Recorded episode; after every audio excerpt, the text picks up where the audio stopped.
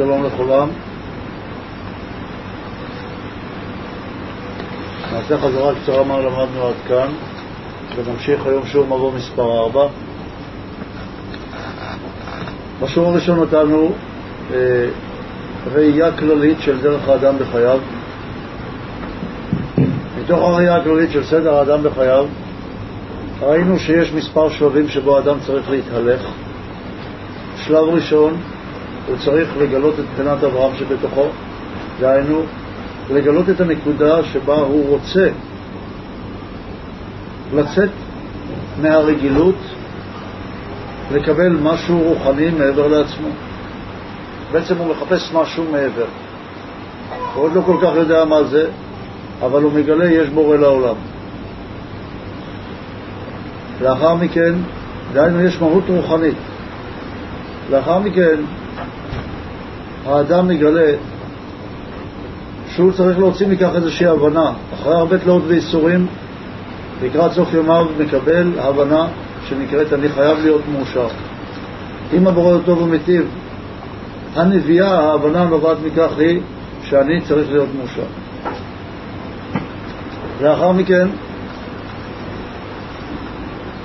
נותנים לו, אחרי הרבה ניסיונות, עשר ניסיונות כנגד עשר ספירות, נותנים לו ניסיון אחד גדול מכולם, שהוא הניסיון של עקדת יצחק, שהניסיון הזה מעמיד את האדם בפני הצורך לוותר על העושר, לוותר על ההבנה הגדולה שלו, שהיא היחידה שנובעת מהאם, מהאישה הכשרה, מסביבת הפעולה ההכרחית של האדם, ואומרת לו תוותר על העושר, עקדת יצחק, שרק אם תוותר על העושר תוכל לזכות בו.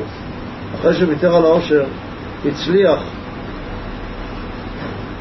להגיע לרוב המעלות, שבכך הנחיל לכל העם היהודי את הדרך, בכלל לכל מי שמאמין בדרך של רוחניות, שחייב לוותר על הרצון כדי לזכות. זו דרך לא רגילה, לא ברורה, רק אנשי שם מבינים את זה. לאחר מכן בא יעקב אבינו שנובע מהרצון הזה של עושר על ידי ויתור, והוא מבחינת יעקב שמאחד את אברהם, גם את הידיעה שיש בורא לעולם שצריך להתבטל אליו, וגם את הרצון לעושר שיש ביצחק, קוראים לו יעקב, הוא המיזוג של שניהם, שהוא מוליד 12 שבטים, 12 דרכים, 12 גבולי אלכסון, או שנלמד בהמשך, שדרכם אפשר לעבוד את הבורא.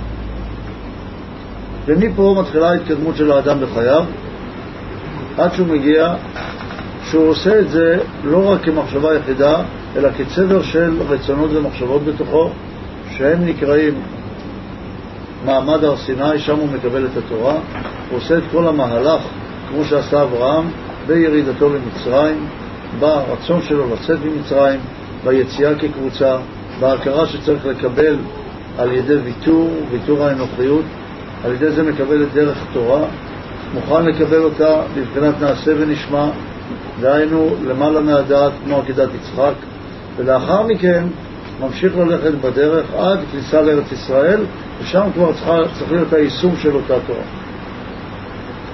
אנחנו התחלנו במהלך כשהתחלנו לראות איך אנחנו סוללים לעצמנו את הדרך, זה היה כבר שיעור שני, איך אנחנו סוללים לנו את הדרך להגיע למציאות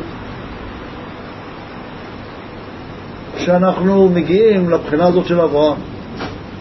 על כן היינו צריכים להלך בתוך השכל שלנו, בתוך הדעת שלנו, כדי להגיע לכך שצריך להשכיל, שזו הדרך שאיתה אנחנו מתחילים ליצור, צריך לחפש.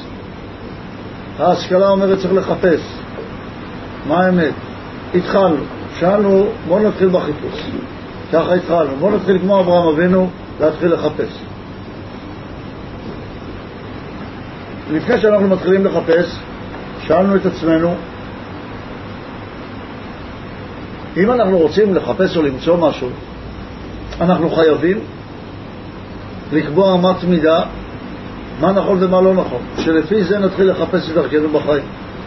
קבענו שאמת המידה לנכון ולא נכון היא, מה עם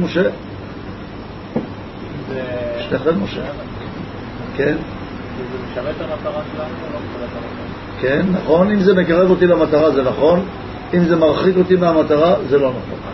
שלב שני שאלנו אם כך, מה המטרה שלנו בחיים? ראינו שהיא ליהנות, עושר, נכון. עושר. מהו עושר? רצף בלתי פוסק של הנאות. מהי הנאה? מילוי חיסרון. מילוי רצון. אם כך, דנו ובדקנו איזה רצונות קיימים ככלל במציאות, ולאחר שמצאנו שיש ארבעה סוגי רצונות, שהם דומם צונח, חי ומדבר, ראינו שההבדל ביניהם הוא שהדומם הוא בבחינת קיום הכרחי, הצומח הוא בבחינת גדילה, החי הוא בבחינת תאוות אנושיות כגון כבוד וממשלה, ובבחינת המדבר הוא רוצה השכלה. לכן האדם צריך לחפש השכלה, ראינו שההשכלה הגבוהה ביותר, זאת אומרת אם אדם רוצה להיות מאושר, הוא צריך להתעסק בהשכלה, לבטא את האדם שבו. לכן ההשכלה, חיפשנו איזו השכלה הגבוהה ביותר קיימת. ראינו שמחשבת, ההשכלה של הבורא כפי שברא את הבריאה, היא ההשכלה הגבוהה ביותר, לכן ראוי ונכון ללמוד קבלה. דנו קצת אם מותר או אסור, רק הבאתי כמה קטעים על כך שוודאי מותר, לא רק מותר אלא חייב. ואז התחלנו לחקור. בשיעור השלישי. שאלנו מיהו הבורא. מיהו הבורא, מהי הבריאה, והגענו למסקנה כזאת, שמתוך הצורך והרצון שלנו לחיות, שזה כמעט מובנה בנו כאמונה מוכרחת, שלכל תוצאה יש סיבה, ולכן מחויב הדבר שיש סיבה ראשונית. ולסיבה הראשונית אנחנו קוראים, לסיבה הראשונית אנחנו קוראים בורא. אותה סיבה ראשונית היות ולא חסרה כלום, לכן אנחנו קוראים לה שאין לה רצון לקבל, אין לה חיסרון. אין לה חיסרון הכוונה שהיא רק משפיע. רק דבר שאין לו חיסרון הוא רק משפיע. וכך הגדרנו מבחינת ההסתכלות שלנו את הבורא. משפיע. מזה נגזרים הרבה מאוד דברים. מההבנה הראשונית הזאת. דהיינו, זה חוק, הבורא הוא משפיע. מבחינתנו, פה מתחילה המחשבה. נכנסנו לפאזה של מציאות של אברהם אבינו. אנחנו עכשיו זכינו במציאות, לפחות מבחינה השכלתית, מבחינת דרך מחשבה לאברהם אבינו. אברהם אבינו מתחיל לחקור מאה שנה עד שמגיע להבנה אם יש מורה שהוא רוצה להיטיב, מה אני צריך לעשות? לקבל את ההטבה. זה התפקיד שלי, להיות מאושר. ההבנה הזאת קוראים לה יצחק. חקרנו מהי הבריאה, מה התכלית של הבריאה, מה הבסיס שלה, הרצון לקבל. אז כבר אנחנו יודעים מי הבורא ומי הבריאה. הבורא רצון, הבורא השפעה, משפיע, הבריאה רצון לקבל.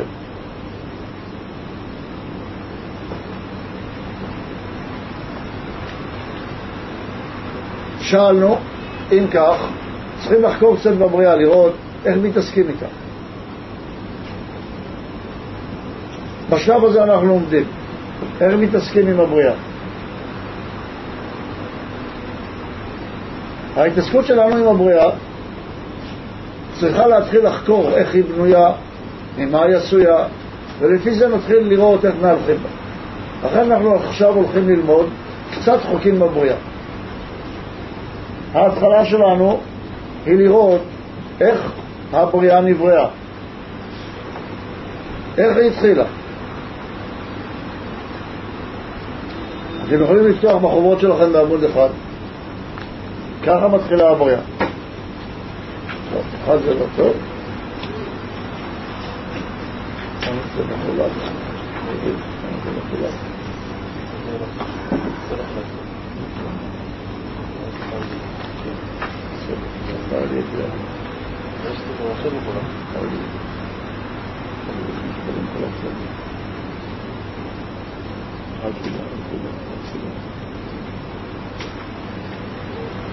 זה מחולק.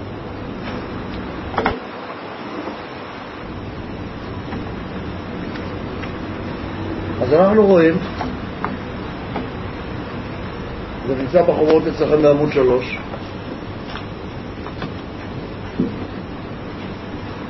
אנחנו מתחילים ללמוד את סדר הבריאה. אנחנו נתחיל, הבריאה נבראה בצורה, כמו שנמצאת בעמוד מספר אחד, בצורה הזאת. אתם יכולים לראות על הלוח, מבחינת הוא ושמו אחד. בעצם נברא רצון לקבל שנקרא שמו, והרצון לקבל הזה שנקרא שמו הוא הבריאה. וכל החצים האלה שאתם רואים מסביב זה האור. זה מבחינת הוא ושמו אחד. שמו זה הנברא, שמו בגימטרי הרצון. הצורה שבה התקבל כל האור, זה היה בצורה פעילית בהתחלה, כל האור התקבל כמו מסביב, כמו איזשהו מגנט עצום שמושך הכל אליו. כמו חור שחור, שכל דבר שנמצא בסביבתו, והאור היה בסביבתו, מושך אליו הכל. חור שחור עצום שמושך אליו הכל, והחומריות שלו היא רק כנקודה, רק כדי לומר לנו שאין משהו שמגביל את האור שלו בתוכו. כך נבראה הבריאה. הבריאה הזאת, שמו, זה דבר מורכב. השמו הזה זה בעצם האנוכיות הגדולה ביותר שקיימת. רצון לקבל ועל מנת לקבל את כל האור. אם אתם יכולים לחשוב כמה אתם אנוכיים לפעמים, אז תכפילו את זה בפי מיליון, ותדעו שעוד לא התקרבתם לשום דבר, אפילו מקצה הקצה של אותה אנוכיות שהייתה שם. זאת אומרת, מדובר פה על איזושהי אנוכיות שרוצים לבלוע הכל, כל מה שיש, את כל אור אינסוף. כך נברא הבריאה. למה? כי מדרך הטוב לעתים. הוא ברא נברא שישתוקק ויקבל את כל מה שהוא רצה לתת. עד לפה ברור, אנחנו מתקדמים פה עכשיו צעד צעד, הלימוד הזה הוא קצת לימוד חקרני של הבריאה עצמה, ואנחנו לומדים את זה צעד אחר צעד.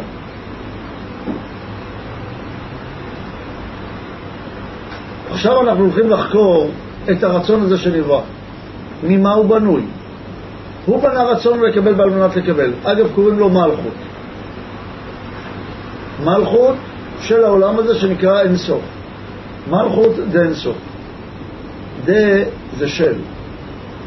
קצת אתם צריכים להתחיל להתרגל לשפה. מלכות דה אינסוף, מלכות של אינסוף. אינסוף זה המציאות הראשונה, הראשונה שנבראה. למה קוראים לה אינסוף? שאין סוף לאור. ככה תלמדו בהתחלה. אין סוף לאור. מקבלים את כל האור.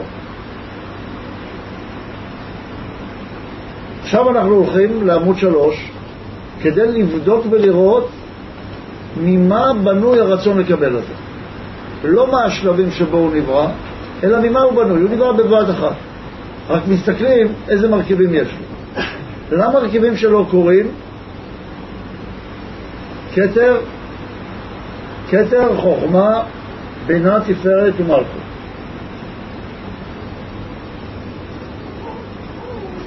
כתר חוכמה, בינה, תפארת ומלכות הם הרצונות,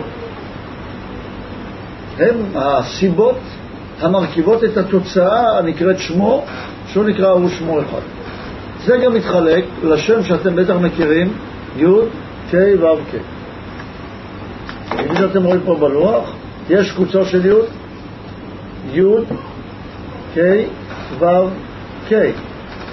הם גם נקראים בשמות כתר, חוכמה, בינה, תפארת ומלכות. המלכות הזאת כוללת בתוכה את כולם. כל אלה זה סיבות, כתר, חוכמה, בינה, תפארת, שנמצאות בתוך המלכות. או נאמר, כל זה ביחד זה מלכות אחת שלמה. אז אתם רואים שבעצם מה נברא? י"ק ו"ק. זה נקרא שמו. איך קוראים לו? לבורא, מה זה איך קוראים לו? מה השם שלו? שם זה נקרא רצון. השם שלו, הרצון של האור האלוקי נקרא י"ק ו"ק. הוא מבטא את ההשפעה האלוקית. עכשיו נראה ממה הוא בנוי.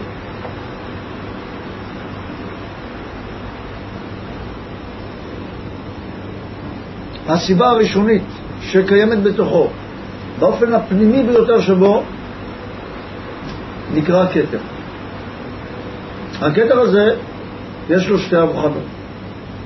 מה הקשר שלו לעצמותו, שעצמותו הוא בעצם הבורא. מתחת לעצמותו אפשר לרשום גם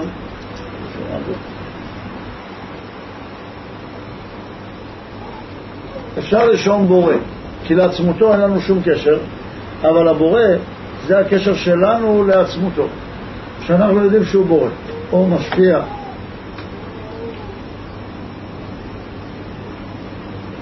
מהבורא ישנם שתי סוגי המשכות, הנקראות יש מי יש ויש מאין. יש מי יש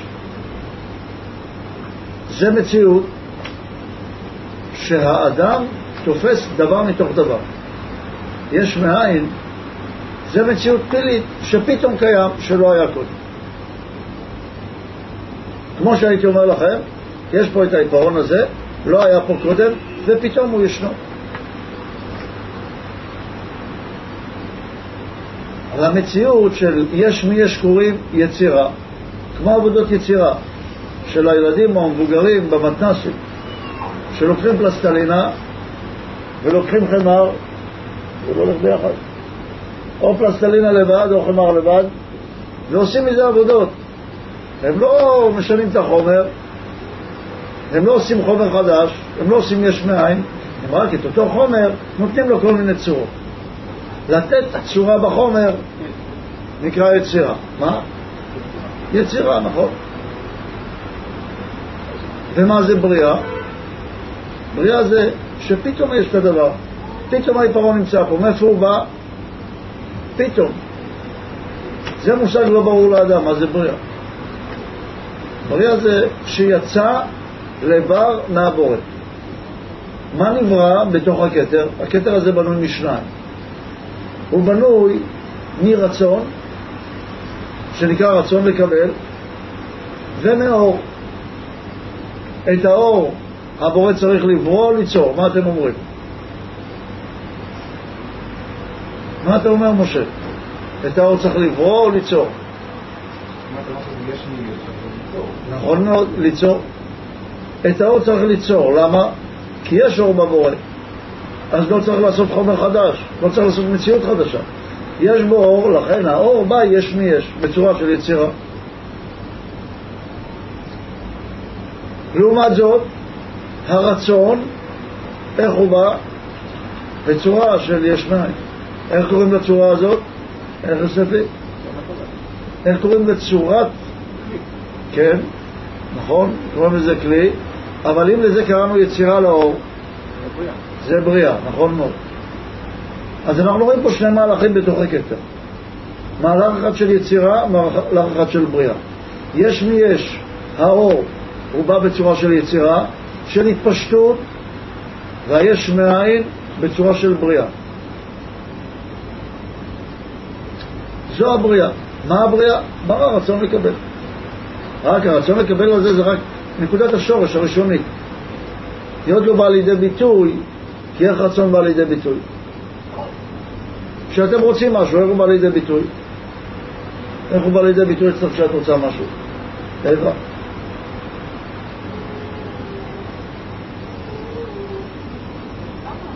מה זה נקרא לרצות? למשל, את רוצה לנשום? אין לך ברירה.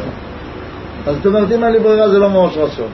אבל אם למשל, הלכת במדבר חודשיים, ושבוע האחרון לא היה מים כבר, ורק טיפות מים שתית, ואת מגיעה למקום שיש שם מים, ושתית רק מעט, עכשיו יש לך שם, אז יהיה לך רצון לשתות?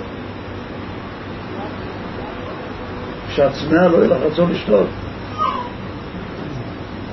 הרצון הזה שאנחנו מדברים עליו, שיש ביטוי לרצון נקרא השתוקקות. אנחנו מנסים לראות איך אנחנו בונים את ההשתוקקות הזאת. זה המלכות, זה הנברא. הכתר בהתחלה הוא רק שורש לרצון, הוא עוד לא השתוקקות. מכיוון שהוא רק שורש לרצון, ולכן יש בו רק נקודת רצון כמו שאנחנו מסתכלים על זרע, כך הרצון לקבל מצוי בכתר. הוא לא קיים כהשתוקקות.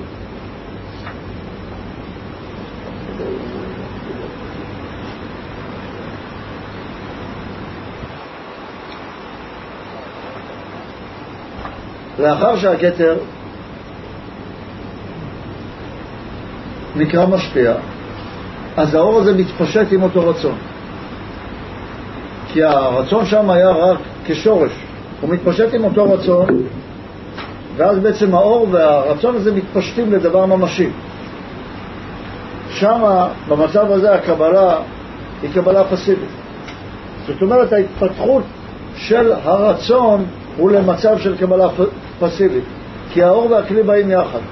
למשל, אני נושם, אין לי איזשהו רצון מיוחד לנשימה, כי אני נולדתי עם הנשימה, עם רצון לנשום, אני לא מרגיש את הרצון הזה, אבל הוא קיים בזרע הוא עוד לא קיים.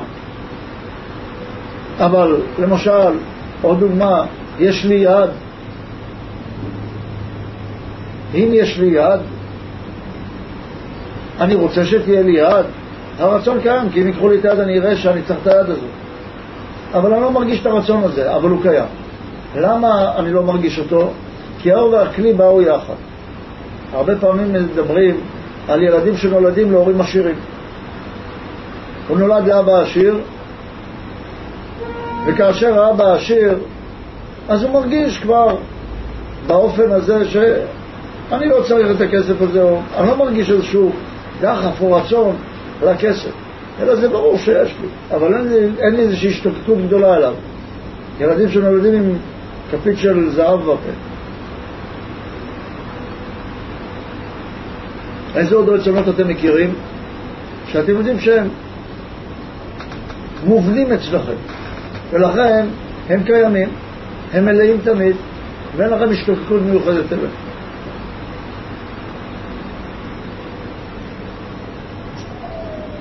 כן.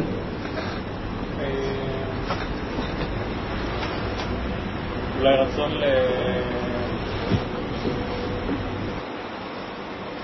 להסתכל, לראות. להסתכל, נכון. להשוות. הנה, אני מסתכל, אף אחד לא אומר, אה, איזה השתוקקות יש לי להסתכל. למה? כי זה דבר מובנה אצלו. הרצון והאור, מה זה האור? זה האפשרות למימוש אותו רצון, באים יחד. תראו למשל, אנחנו עומדים על כדור הארץ. תארו לכם שכדור הארץ אי אפשר היה לעמוד עליו. זה נראה לכם דבר ברור לגמרי שעומדים על כדור הארץ. אבל אם היו רעידות אדמה, אם מישהו היה פעם ברעידת אדמה, הוא מרגיש, הכל כבר לא ברור. פתאום הוא רואה כמה, איזה חשיבות גדולה יש לעמוד על כדור הארץ. יש אנשים עובדים הרבה זמן במקום מסוים. זה כבר ברור, הם הולכים לעבודה, אין להם איזושהי השתוקקות. אה, היום באתי לעבודה, זה יופי שיש לי עבודה. אבל אם אומרים, רבותיי, 300 איש מהמפעל של 500 איש מפוטרים בעוד שבוע. עכשיו כולם מתחילים לחשוב, רגע, מה עם העבודה שלי, איפה אני מצוי וכן הלאה. זאת אומרת, כשהאור והכלי באים יחד, זה מציאות שנקראת חוכמה. זה המציאות של יוד של השם הוויה. מה זה יוד? נקודה, רצון, כאן מתחילים לכתוב כל, את כל האותיות. אותיות זה חסרונות. יוד זה האות הכי קטנה, דהיינו חיסרון, קיים אבל הוא לא מורגש. אז מה ההבדל בין כתר לחוכמה? שבכתר עדיין אין רצון, יש רק שורש לרצון. בחוכמה יש רצון, אבל אני לא מרגיש אותו כי הוא מתפשט יחד עם האור. הקבלה שם היא קבלה פסיבית. אין שום אקטיביות של המודעות שלי לרצון הזה. אני לא מודע לרצון, ולכן אין לי שום אקטיביות נפשית לקבלת האור לאותו רצון, אלא הוא מתקבל ממילא. עד לפה הכל ברור? רק שאלה אחת, איך בבקשה. הגעת לרצון?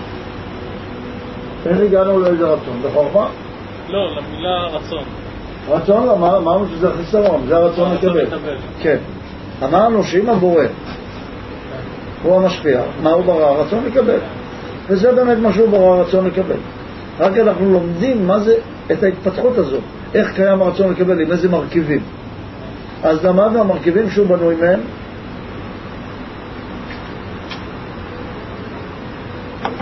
המרכיבים שהוא בנוי מהם הם הם כתר חוכמה, בינה, תפארת ומלכות. מזה הוא בנוי. למדנו את המרכיב הראשון שקוראים לו כתר, שזה שורש לרצון. כל דבר צריך להתחיל משורש. השורש הזה אין בו שום רצון לקבל, לכן אני קורא לכתר רצון להשפיע. בחוכמה כבר יש התפתחות של אותו רצון. דהיינו, הזרע הזה כבר התחיל לגדול, דהיינו, יצא הרצון לקבל, אבל איך הוא יצא? כרצון לקבל שיש לו קבלה פסיבית. למה קבלה פסיבית? כי יש רצון והוא לא מורגש. עד לפה זה ברור?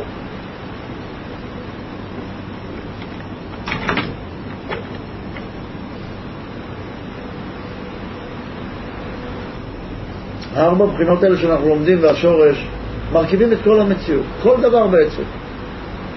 כל רצון של החיים, כל השתוקקות, כל נברא, כל מהלך מחשבה, גם בגשמיות וגם ברוחניות.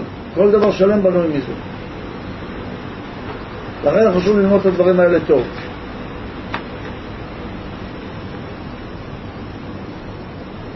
אז מה קיים בכל רצון שלם כזה, בכל, בכל השתוקקות?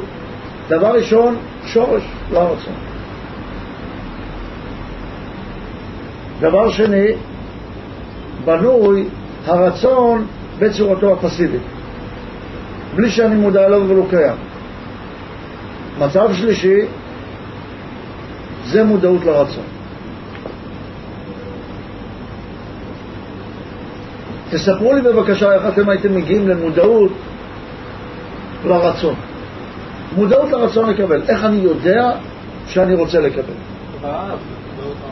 הרב הוא אומר, למשל, זה מודעות לרצון לאכול. כי אם אני יושב ואוכל, אין לי מודעות, אם אני שבע למשל, אז הרצון לקבל אוכל קיים אצלי. אבל אני לא מרגיש אותו. כשאני שבע, איזה מצב אנחנו נמצאים? חוכמה, כתר או חוכמה? איזה מצב? חוכמה. למה? נכון, חוכמה. למה חוכמה? טל אומר נכון, מבחינת חוכמה. היות ויש שם רצון, יש רצון לאכול האדם. רק הוא פסיבי, למה הוא לא מרגיש אותו? כי האוכל והרצון, המילוי והרצון נמצאים יחד. לכן לא מרגישים את הרצון. תכף נדבר על מודעות, עכשיו אנחנו עוברים לדבר על מה זה מודעות, ואז אתה יכול לשאול את השאלה שלך. אז אם כך, איך אנחנו ניצור מודעות לרצון?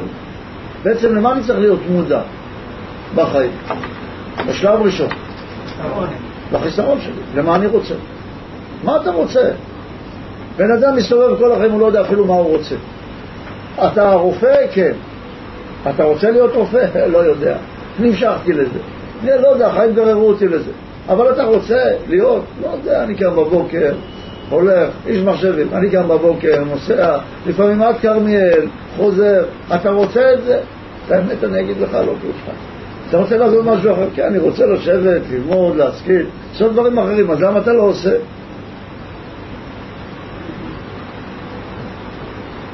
זו דרך התשובה. אתה חייב להתפרנס, אתם מכירים את התשובות הרגילות, כן, חייב להתפרנס.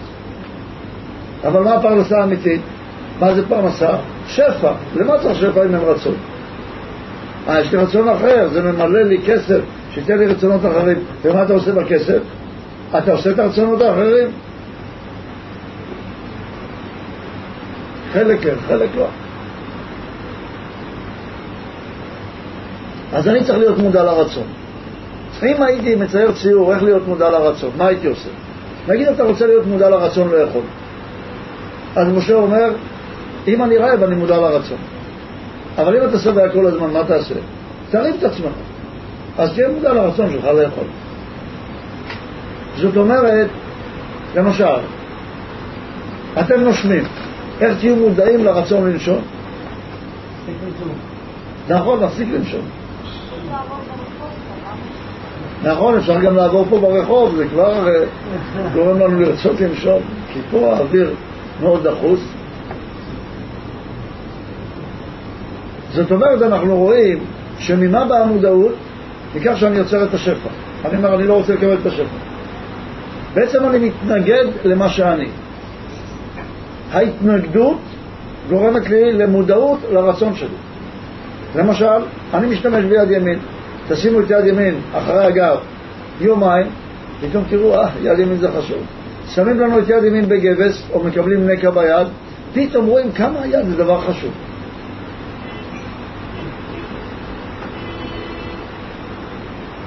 כן. תחזור על המשפט שלפני האחרון, אתה יכול. זה היה מעניין אותי ולא הבנתי מה אמרת. אמרתי. השפע, ההתנגדות לשפע, זה לא הבנתי. זה מה שלומדים עכשיו. ההתנגדות לשפע גורמת לי להיות מודע לרצון שלי לקבל את השפע. אני מסביר. דהיינו, אם אני, אם השפע שלי, למשל כמו הדוגמה שמשה נתן קודם, הוא אוכל, אז אם אני מתנגד לקבל לעצמי את האוכל, אני דוחה אותו, מה אני לא רוצה את האוכל, או אני לא רוצה לנשום, או אני לא רוצה להשתמש ביד ימין, שם יד ימין אחורה. אני מתחיל להיות מודע לרצון שלי להשתמש ביד ימין. תראו איזה פלא. מתי אני מתחיל לחיות בעצם? להרגיש מי אני. להרגיש מה הרצון שלי. הרגש האני, שהאני זה הרצון של האדם, ההרגש של הרצון, של האני שלי, מתחיל בכך שדווקא אני מתנגד לקבל. ראיתם פעם ילד קטן? לבד אני רוצה. מה אתה רוצה לבד? לבד. לבד ללכת, לבד לאכול. ברגע שיכול משהו, רוצה לבד.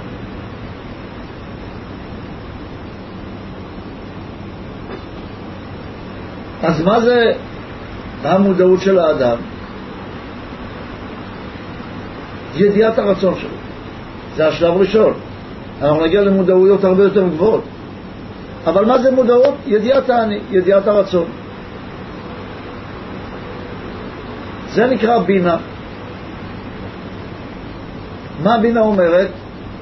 בינה, אחרי שהיה בחוכמה קבלת כל האור, קבלה פסיבית, אומרת, רגע, אם, אם האור הוא רצון להשפיע, אני רוצה להיות כמוהו. החיקוי, אני רוצה להיות כמו השפע, למה הוא ייתן לי ואני לא, ואני רק אקבל. אני רוצה להיות כמוהו, אני רוצה להיות משפיע. ברגע שהיא אומרת, אני רוצה להיות משפיע, זה כבר בינה. כן. למה הוא שואל, היא רוצה להיות משפיע? מה חסר לך? את יושבת ומקבלת הכל. אתה אכלת פעם במסעדה מזרחית? מה מביאים לך לפני שאתה, לפני הבשר? קצת חמוצים וחריף, נכון? קצת חומוס. למה? רוצים לעורר לך את התיאבון. אם לא יהיה תיאבון, אם לא תרגיש כמה אתה רעב, כמה אתה רוצה לאכול, לא תהנה מהאוכל. או כשאתה הולך לחבר שמכין לך סעודה, אומר לך, תזכור, לא לאכול כל היום, אתה בא אליי לארוחה היום. מה, תבוא אליו שבע לארוחה? אם אתה בא אליו לסעודה, אתה צריך לבוא רעב. אותו דבר, אתה בא לקבל את השפע האלוקי, צריך שיהיה רב. אתה צריך לדעת את הרצון שלך. אם אתה לא יודע שאתה רוצה, ואתה מקבל רק בצורה פסיבית, אז מתעורר בך ברצון, רגע, מי אני? מי אני זה שמקבל כל הזמן?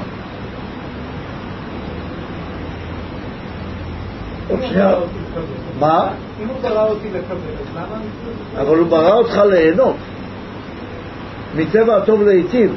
ואיך אתה יכול ליהנות אם אתה לא מרגיש את הרצון? ראית פעם שני אנשים מדברים, אחד בא להסביר לשני, אם הוא יודע מה, הוא אומר לו, רגע, רגע, אני יודע.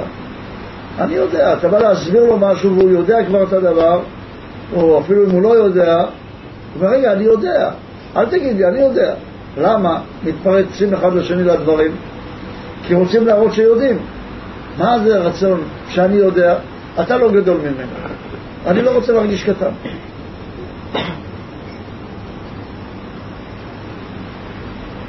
כן, אפשר לשאול.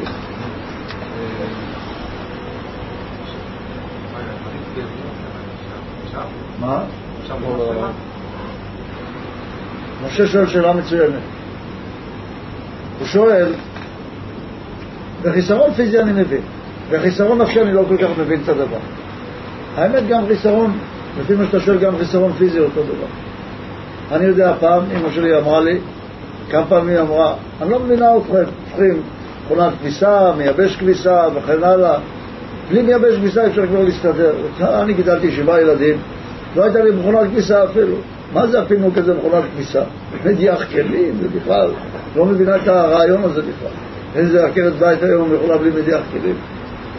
אתה רואה גם חיסרון פיזי, ברגע שאתה נמצא בסביבה שיש את הצריכה של הדבר, כמו הטלפונים הסלולריים היום, מי יכול בטלפון סלולרי?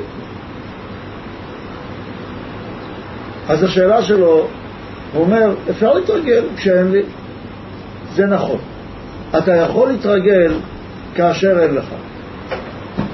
אבל אם זה דבר, נראה אותך מתרגל לא לנשום. תתרגל, לך לסביבה, לכפר, לאן שאתה רוצה, אל תנשום. אתה לא יכול. פה כשהיא אמרה אני רוצה להשפיע, ותכף נדבר על השלב הזה של הסתפקות במועט, אבל השלב שהיא אמרה אני רוצה להשפיע, זה אומר אני לא מוכנה לקבל שום דבר, כלום. לא נושמת, לא אוכלת, לא מקבלת שום אור, אל תיתן לי שום דבר. כמו ילד מתחיל להתבגר, רוצה להרגיש את העצמיות שלו. מה אומר להורים שלו? אני הולך לגור לבד. לאן אתה? מה לבד? איפה תגור? שם באיזה חור בתל אביב? מה תעשה שם? הקירות צבועים? אה, ככה ככה.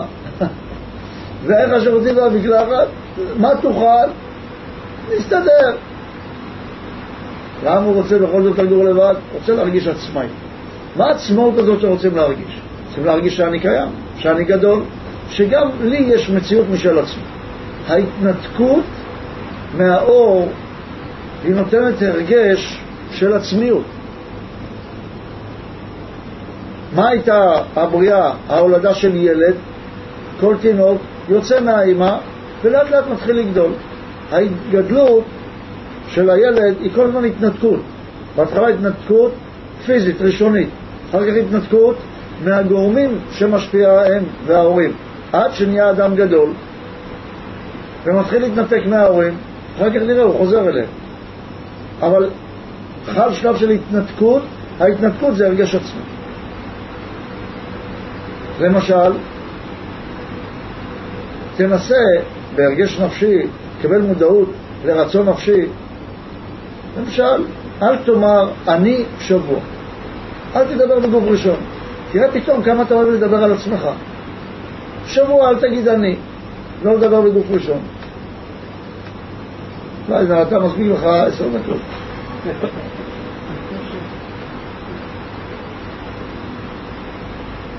תנסה שבוע לא לדבר בלשון עבר, רק בלשון הווה ועתיד. תראה כמה אתה רוצה לדבר על העבר. וכן הלאה. לכל אחד יש רצונות נפשיים גם. והרצונות הנפשיים באים לידי ביטוי. בן אדם לא יודע. ברגע שהוא מתחיל לדבר או לנסות להרגיש את הרצונות הנפשיים שלו, אומר, אף פעם לא ידעתי שאני כל כך צריך את זה באופן נפשי. בן אדם נמצא עם חבר, פתאום החבר חס ושלום קורה לו משהו.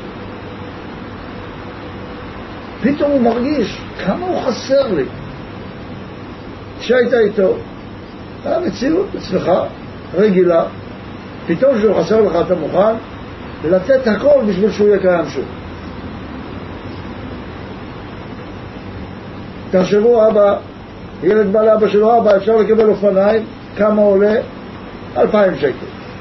אלפיים שקל, כן, גם לחברים שלי יש כזה אופניים. עשרה הילוכים, אופניים טובות, כן, כמה זה עולה? 21 הילוכים, כן, סליחה, 21 הילוכים, שלא יהיה פחות הילוך. אבא לא יכול, אומר לו, אני לא יכול לתת לך, מה זה להוציא 2,000 שקל לאופניים? יש אופניים, 500 שקל, מה אתה צריך ב-2,000 שקל אופניים?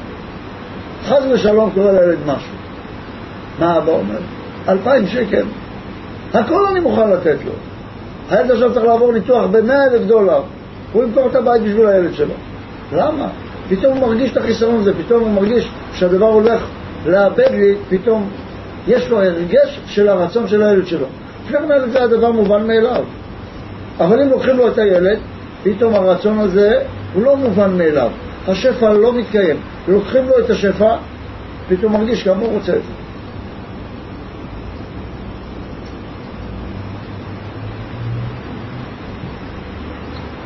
אז זה נקרא בינה. בינה אומרת, אני לא רוצה את האור, אני רוצה להיות משפיע כמו האור. זה מה שהיא אומרת.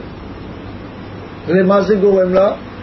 להיות במודעות לרצון לקבל שלו. היא יכולה לא לרצות לקבל? היא לא יכולה. למה? כי זו הבורא, הבורא ברא אותה ככה. בן אדם לא יכול לבטל את הרצון שלו לקבל, אבל הוא יכול להיות מודע אליו.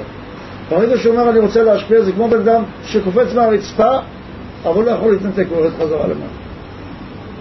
הרצון לקבל זה כמו כוח המשיכה. מושך את המציאות. אז מה למדנו עד כה?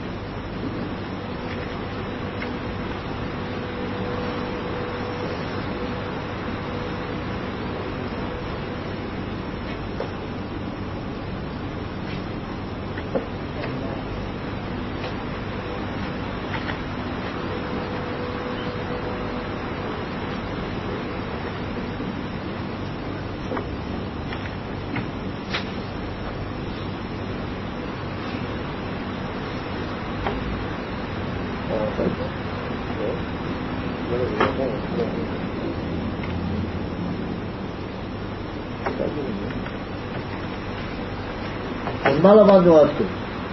למדנו שיש כתר, חוכמה, בינה.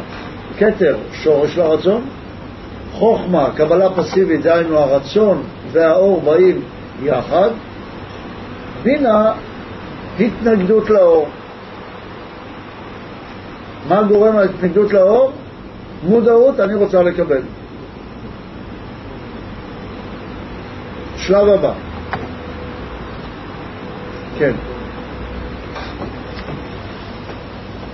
כבוד הרב, האם מודעות זה עוד רצון לקבל, או שיש את האמרה הזאת שאומרת שאנשים שלא מודעים הם אנשים מאושרים? והרי המדד לאמיתי שאנחנו בוחנים את הכל זה אושר, כי אמרנו שהמטרה זה אושר. אז האם מודעות זה רמה יותר גבוהה של אושר? א', וב', האם באמת אנשים שלא מודעים הם יותר מאושרים? הוא שואל, האם אנשים שלא מודעים הם יותר מאושרים? התשובה היא לא, בשום פנים ואופן. מתי אתה יותר נהנה? כשאתה רעב ואתה אוכל, או כשמזריקים לך את זה באינפוזיה? הרי אם מזריקים לך את זה באינפוזיה, אתה לא מודע לכך שנתנו לך אוכל, אבל יש לך את האוכל. אתה נהנה לנשום? לא. למה? כי אין לך הרגש של הרצון. מה זה מודעות? הרגש של הרצון. על כן, אתה רואה באופן פשוט, בדברים הגשמיים, אתה לא יכול ליהנות מדבר שאתה לא מודע אליו. לכן צריך מודעות. צריך מודעות בעיקר לרצון הגבוה ביותר של האדם, למה שהוא באמת, לרצון האמיתי שלו. מה הרצון האמיתי של האדם? רוחניות. לא. חס ושלום, זה אצל הגויים להיות מודע. הרצון הגדול ביותר שלו זה לא להיות מודע. להיות מאושר. אה, נכון. הוא רוצה את האור. אנחנו נראה שזה לא מספיק להיות מודע כדי לקבל את האור. לא מספיק שאני יודע מה הרצון שלי, צריך גם להשתוקק אליו. סתם להיות במודעות זה לא מספיק. אלא אני צריך להיות במצב אחר לגמרי. אז מה זה המודעות הזאת? מודעות זה רק הרגש האני. ההרגש הראשוני אגב של אני. אין לי עוד השתוקקות לרצון. פתאום אני מגלה, אה, אני רואה שאני רוצה לנשום. מה אני עושה עם זה? עכשיו אני נמצא במצב שאני רוצה להשפיע. זה מה שבחרתי, אבל אני רואה שאני לא, אין לי ברירה. משהו מכריח אותי לרצות לנשום. מה אני עושה? אני אומר, טוב, אין לי ברירה. אני אנשום כמה, כמה שאני חייב. אני רוצה בעצם להיות, נאמר, מתחת למים. זה מה שבחרתי. אבל מתחת למים אני לא יכול לנשום. מה אני עושה? אני עולה, לוקח רק את ההכרח ויורד כל דבר למטה. זה השלב הבא. השלב הבא זה קבלה על ההכרח. זה נקרא תפארת או זעיר אנפין. זעיר אנפין זה פנים קטנות. פנים זה חוכמה, וקטנות שאני מקבל רק מעט, רק מה שאני חייב, לא יותר ממה שאני חייב, רק ההכרח. שואלים אותו, תגיד, אתה רצית להשפיע, מה פתאום אתה מקבל? הרי ההכרח לא יגונה. ולא ישובח. עדיין זה מראה, כשאני עולה כל פעם ויורד, זה מבטא את זה שהנה אני יכול להיות למעלה, אני יכול לקבל את כל האור, אבל אני לא רוצה אותו. אני רוצה דווקא להיות משפיע.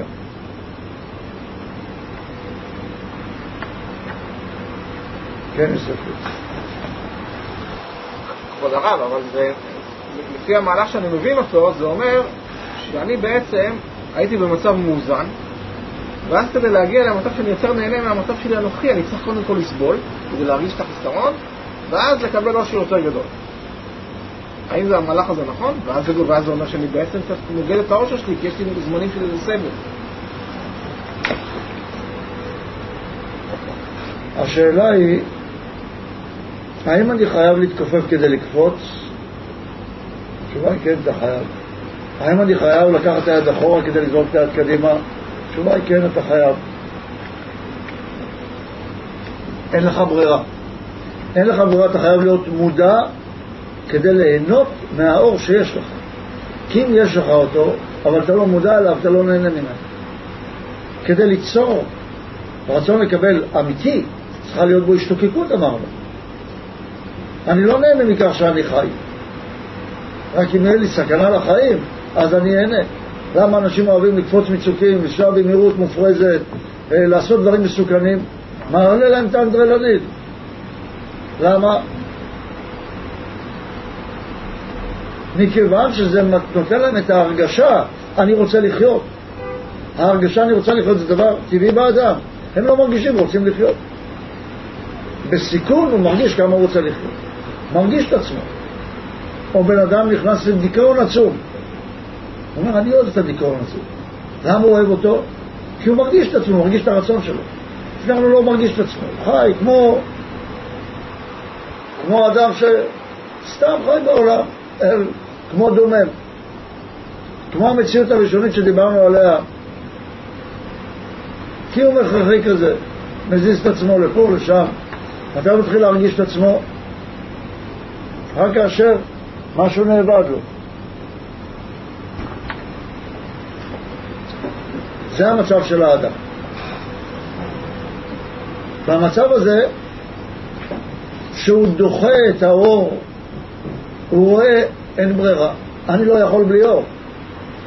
הרי מי שנותן את החיים זה האור, בלי אור אי אפשר. אם כך, מה עליי לעשות? לקבל לפחות את ההכרח. מה הוא אומר? הוא אומר, אני בעצם אוכל רק חמוצים. אני רק נושם קצת. אני רק מדבר קצת על עצמי. החלטתי לא לעשן, לוקח רק סיגריה אחת. ומה זה גורם ישר? לגירוי לרצות את הכל. לגירוי לרצון הגדול. אז מתעוררת פתאום ההשתוקקות הגדולה. אפשר לקבל מזה קצת, זאת אומרת זה מותר. אז אני רוצה הכל. אני נושם קצת, אז אני מרגיש את הרצון לנשום הזה, חוזר אליי הרצון לנשום ביתר שאת. פתאום אני רואה, משם באתי, זה בעצם העני האמיתי שלי. לא הרצון להשפיע. הרצון להשפיע, אני רואה שזה מה שאני דמיינתי לעצמי שאני רוצה להיות, אבל זה לא אני. זה האור, זה לא אני. תחשבו על ילד שיצא מהבית ואחר כך חוזר הביתה. כמה הוא נהנה לקבל את מה שההורים נותנים לו. או זוג שנפרדים. סליחה, ואז פתאום הם חוזרים. איזה הנאה עצומה יש בזה פתאום. שזה בא מתוך השתוקקות. כשבן אדם הולך, עושה את צום, יש עליו, מי שניסה, שבו בצום מגיעים לכך שכבר לא אכפת לי, שאני לא אוכל. אבל אם אני מתחיל קצת לאכול, פתאום מתעורר מקצה העקבה, אני מתחיל לרצות לאכול הרבה. עד עכשיו לא אכלת, מה קרה פתאום אתה כל כך רוצה? ברגע שנותנים לך קצת מזה, זה גורם לגירוי של הדבר. הגירוי גורם לך להשתוקק להכל. לכן זה ירנפין. הוא הגירוי. קיבלתי רק על ההכרח. זה מה שבינה אמרה, אני רוצה לקבל, אין לי ברירה. אני אקבל רק על ההכרח, אבל למה זה גרם? זה גורם לכך שרוצים את הכל.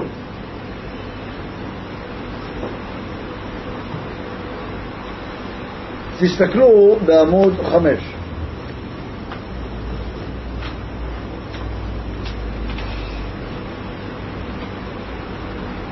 בעמוד חמש, אם נסתכל על הסיבות, על העמודה השמאלית ביותר, בעמודה השמאלית ביותר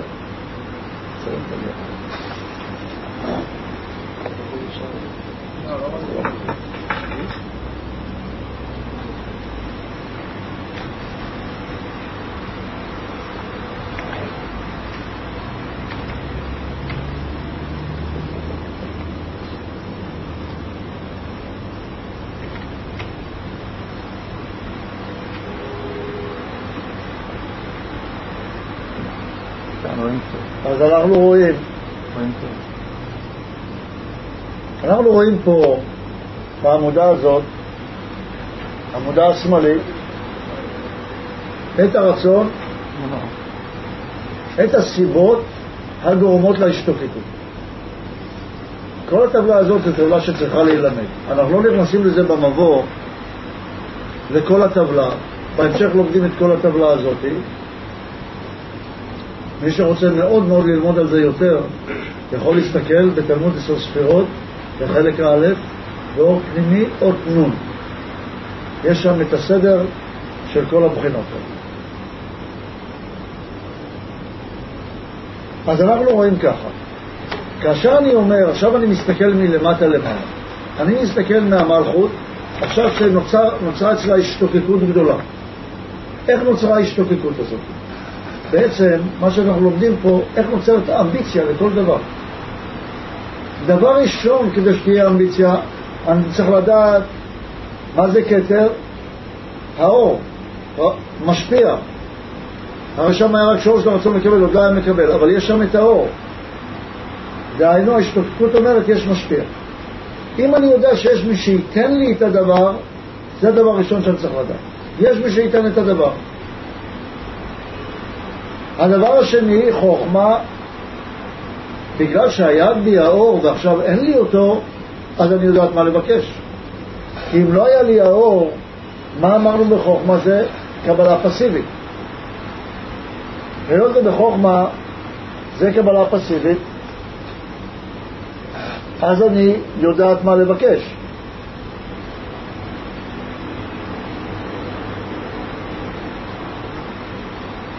דהיינו, היה אור והסתלק, למשל, אכלתי אתמול סטייק ועכשיו אין לי אותו, אז אני יודע מה לבקש ממה שהיה אתמול. היה לי יד ועכשיו אין לי, אני יודע מה אני רוצה בגלל שהיה לי, אבל אם לא היה לי אף פעם, אף אחד לא רוצה גלינולה. למה לא רוצים גלינולה? כי לא יודעים מה זה, אף פעם לא היה לנו. אבל אם היה לנו משהו, אז יש אפשרות שאם אין לנו אותו, נרצה אותו. לכן מה נותנת חוכמה? שהאור בא יחד עם הכלי כשהאור הסתלק, אז אני יודע מה לרצות. אם הוא לא היה בא יחד עם הכלי, לא הייתי יודע מה לרצות. לכן, כדי שתהיה לי השתוקקות, צריך גם שאני אדע שיש מי שנותן, גם שאני אדע מה לבקש. דבר שלישי, שיהיה לי הרגש עצמי. כי אם אני בחוסר הכרה, אז אני לא יודע מה לבקש. אני לא יודע מי המבקש בכלל. זאת אומרת, אני לא יודע מי האני שלי. זה כמו אדם שייתנו לו באינפוזיה את המאכל. ההרגש האני, ההרגש של העצמיות שלי, זה השלב של בינה. מתוך זה שבינה אמרה אני רוצה להיות משפיעה, נוצר להרגש עצמי. זה בונה את ההשתוקקות. אני לא יכול להשתוקק אם אני לא מרגיש את עצמי. בשלב אחרון, זה שיש לי אפשרות בחירה, זה שאני לא חייב את זה, זה שיש לי את זה מעט, זה קצת עניין מסובך, צריך ללמוד את זה יותר, אבל זה שיש לי אפשרות שאני הוא זה שבוחר בזה, זה גורם לי להשתתפות גדולה. כי אם אני יודע שממילא אני אקבל את זה, אם אני מודע לכך שיש לי את זה, שאבא שלי ממילא ייתן לי את הדבר, אז אין לי השתתפות לדבר. אבל אם אני לא בטוח, וזה תלוי רק בי, אז נוצרת בי השתתפות מאוד גדולה. או שלומדים את זה דרך אפשרות בחירה, או שאני חייב גירוי לקבלה הזאת. אני חייב שיהיה לי מזה מעט. שהמעט הזה מגרה אותי להשתוקק להכל. אז, ואז נוצרת השתוקקות. עכשיו אני אחזור על הפרטים, על הסיבות הגורמות להשתוקקות. א', שאני יודע שיש מי שנותן, ב', שאני יודע מה לבקש, ג', שיש לי הרגש עצמי, ד', שיש לי גירוי לקבלה, שיש לי מעט מהדבר. אם יש לי את ארבעת הדברים האלה, אז אני משתוקק לדבר. בואו נראה אם בן אדם רוצה להשתוקק, למה אתם רוצים להשתוקק? יוסף, למה אתה רוצה להשתוקק?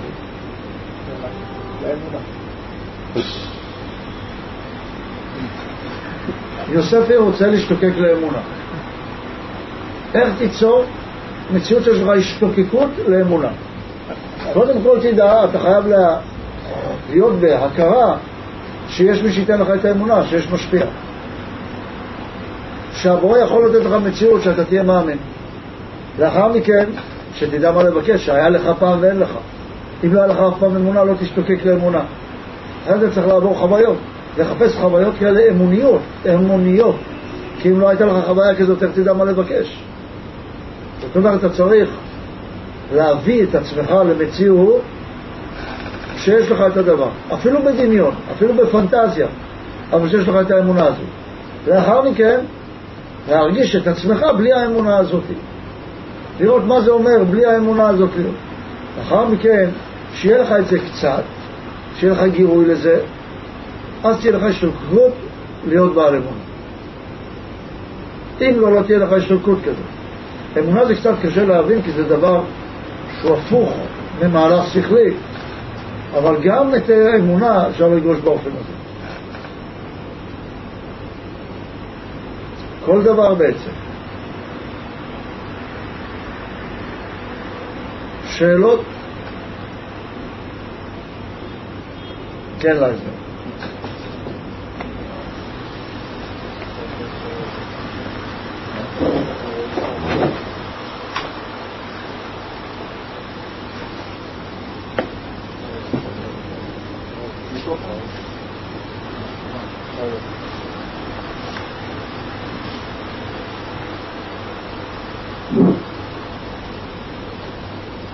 בחוכמה, האור והכלי באור כאחד, נושם אז אני לא מרגיש את עצמי.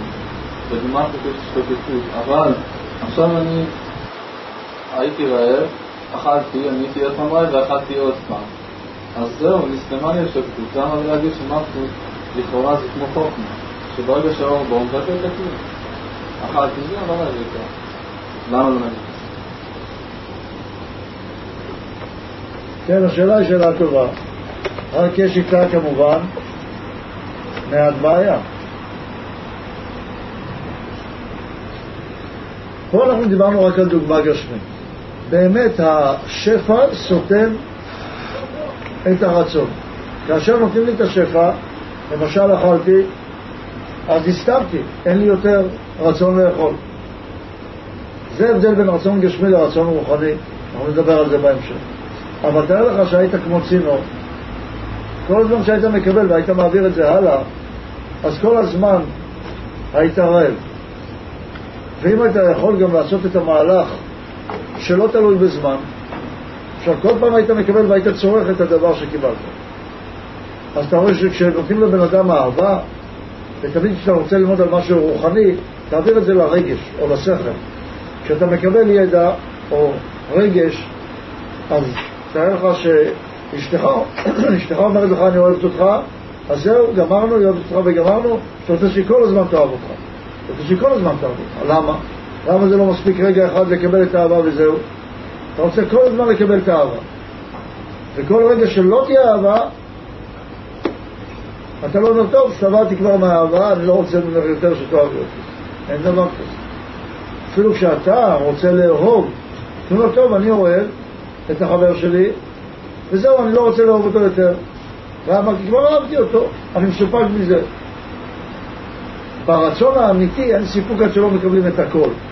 כשמקבלים את הכל, והרצון הזה הוא רצון תמידי, אז הוא משתמש בזה כל הזמן.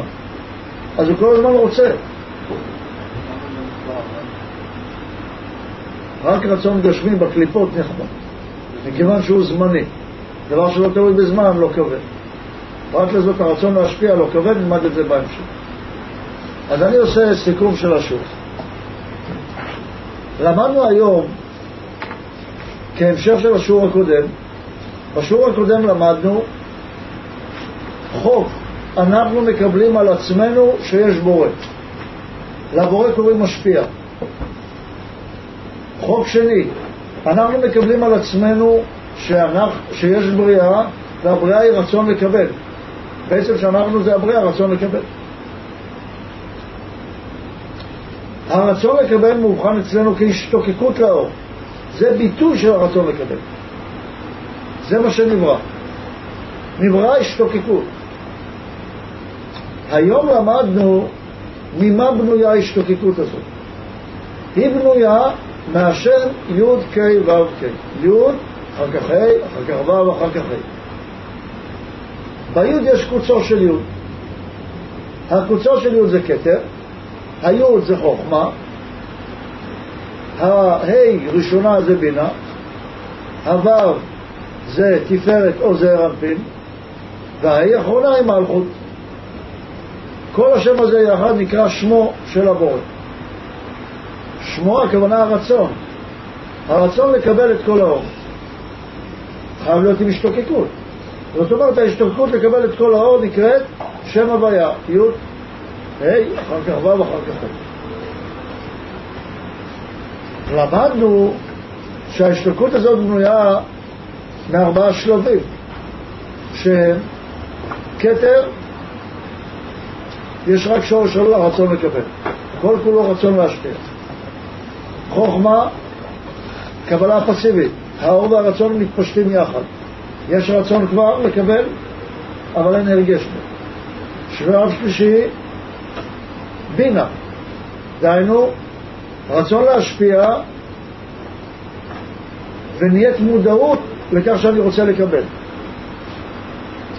מבחינה הרביעית זה רנפין, קבלה על ההכרח. זה נותן לי אפשרות לגירוי להשתוקקות, והשלב האחרון זה השתוקקות.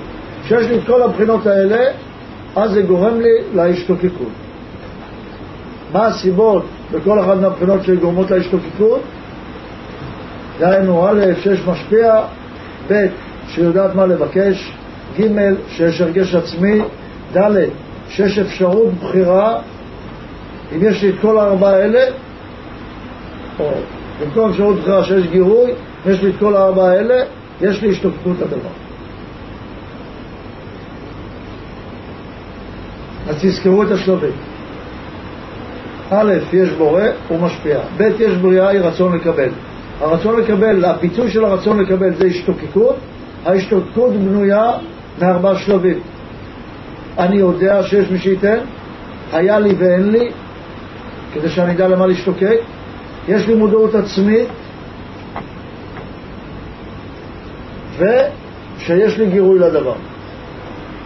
ארבעת הדברים האלה יוצרים את ההשתוקקות של כל אחד. כל אחד בבית ירשום שלושה דברים שהוא רוצה להשתוקק אליהם. מי שקשה לו שלושה אפשר רק אחד, אבל עדיף שלושה. שלושה דברים שהוא משתוקק אליהם, וירשום לי את השלבים שנראה לו שצריך לעבור לפי הסדר. ככה צריך לרשום את זה. אני רוצה להשתוקק להיות רופא. מה אני עושה? א', ב', ג', ד', א', כתר, כך, ב', חורמה, כך, ג', בינה, כך, וכן הלאה. איך אנחנו בונים השתוקקות? על פי השלבים שלמדנו. זהו, עד כאן. תודה.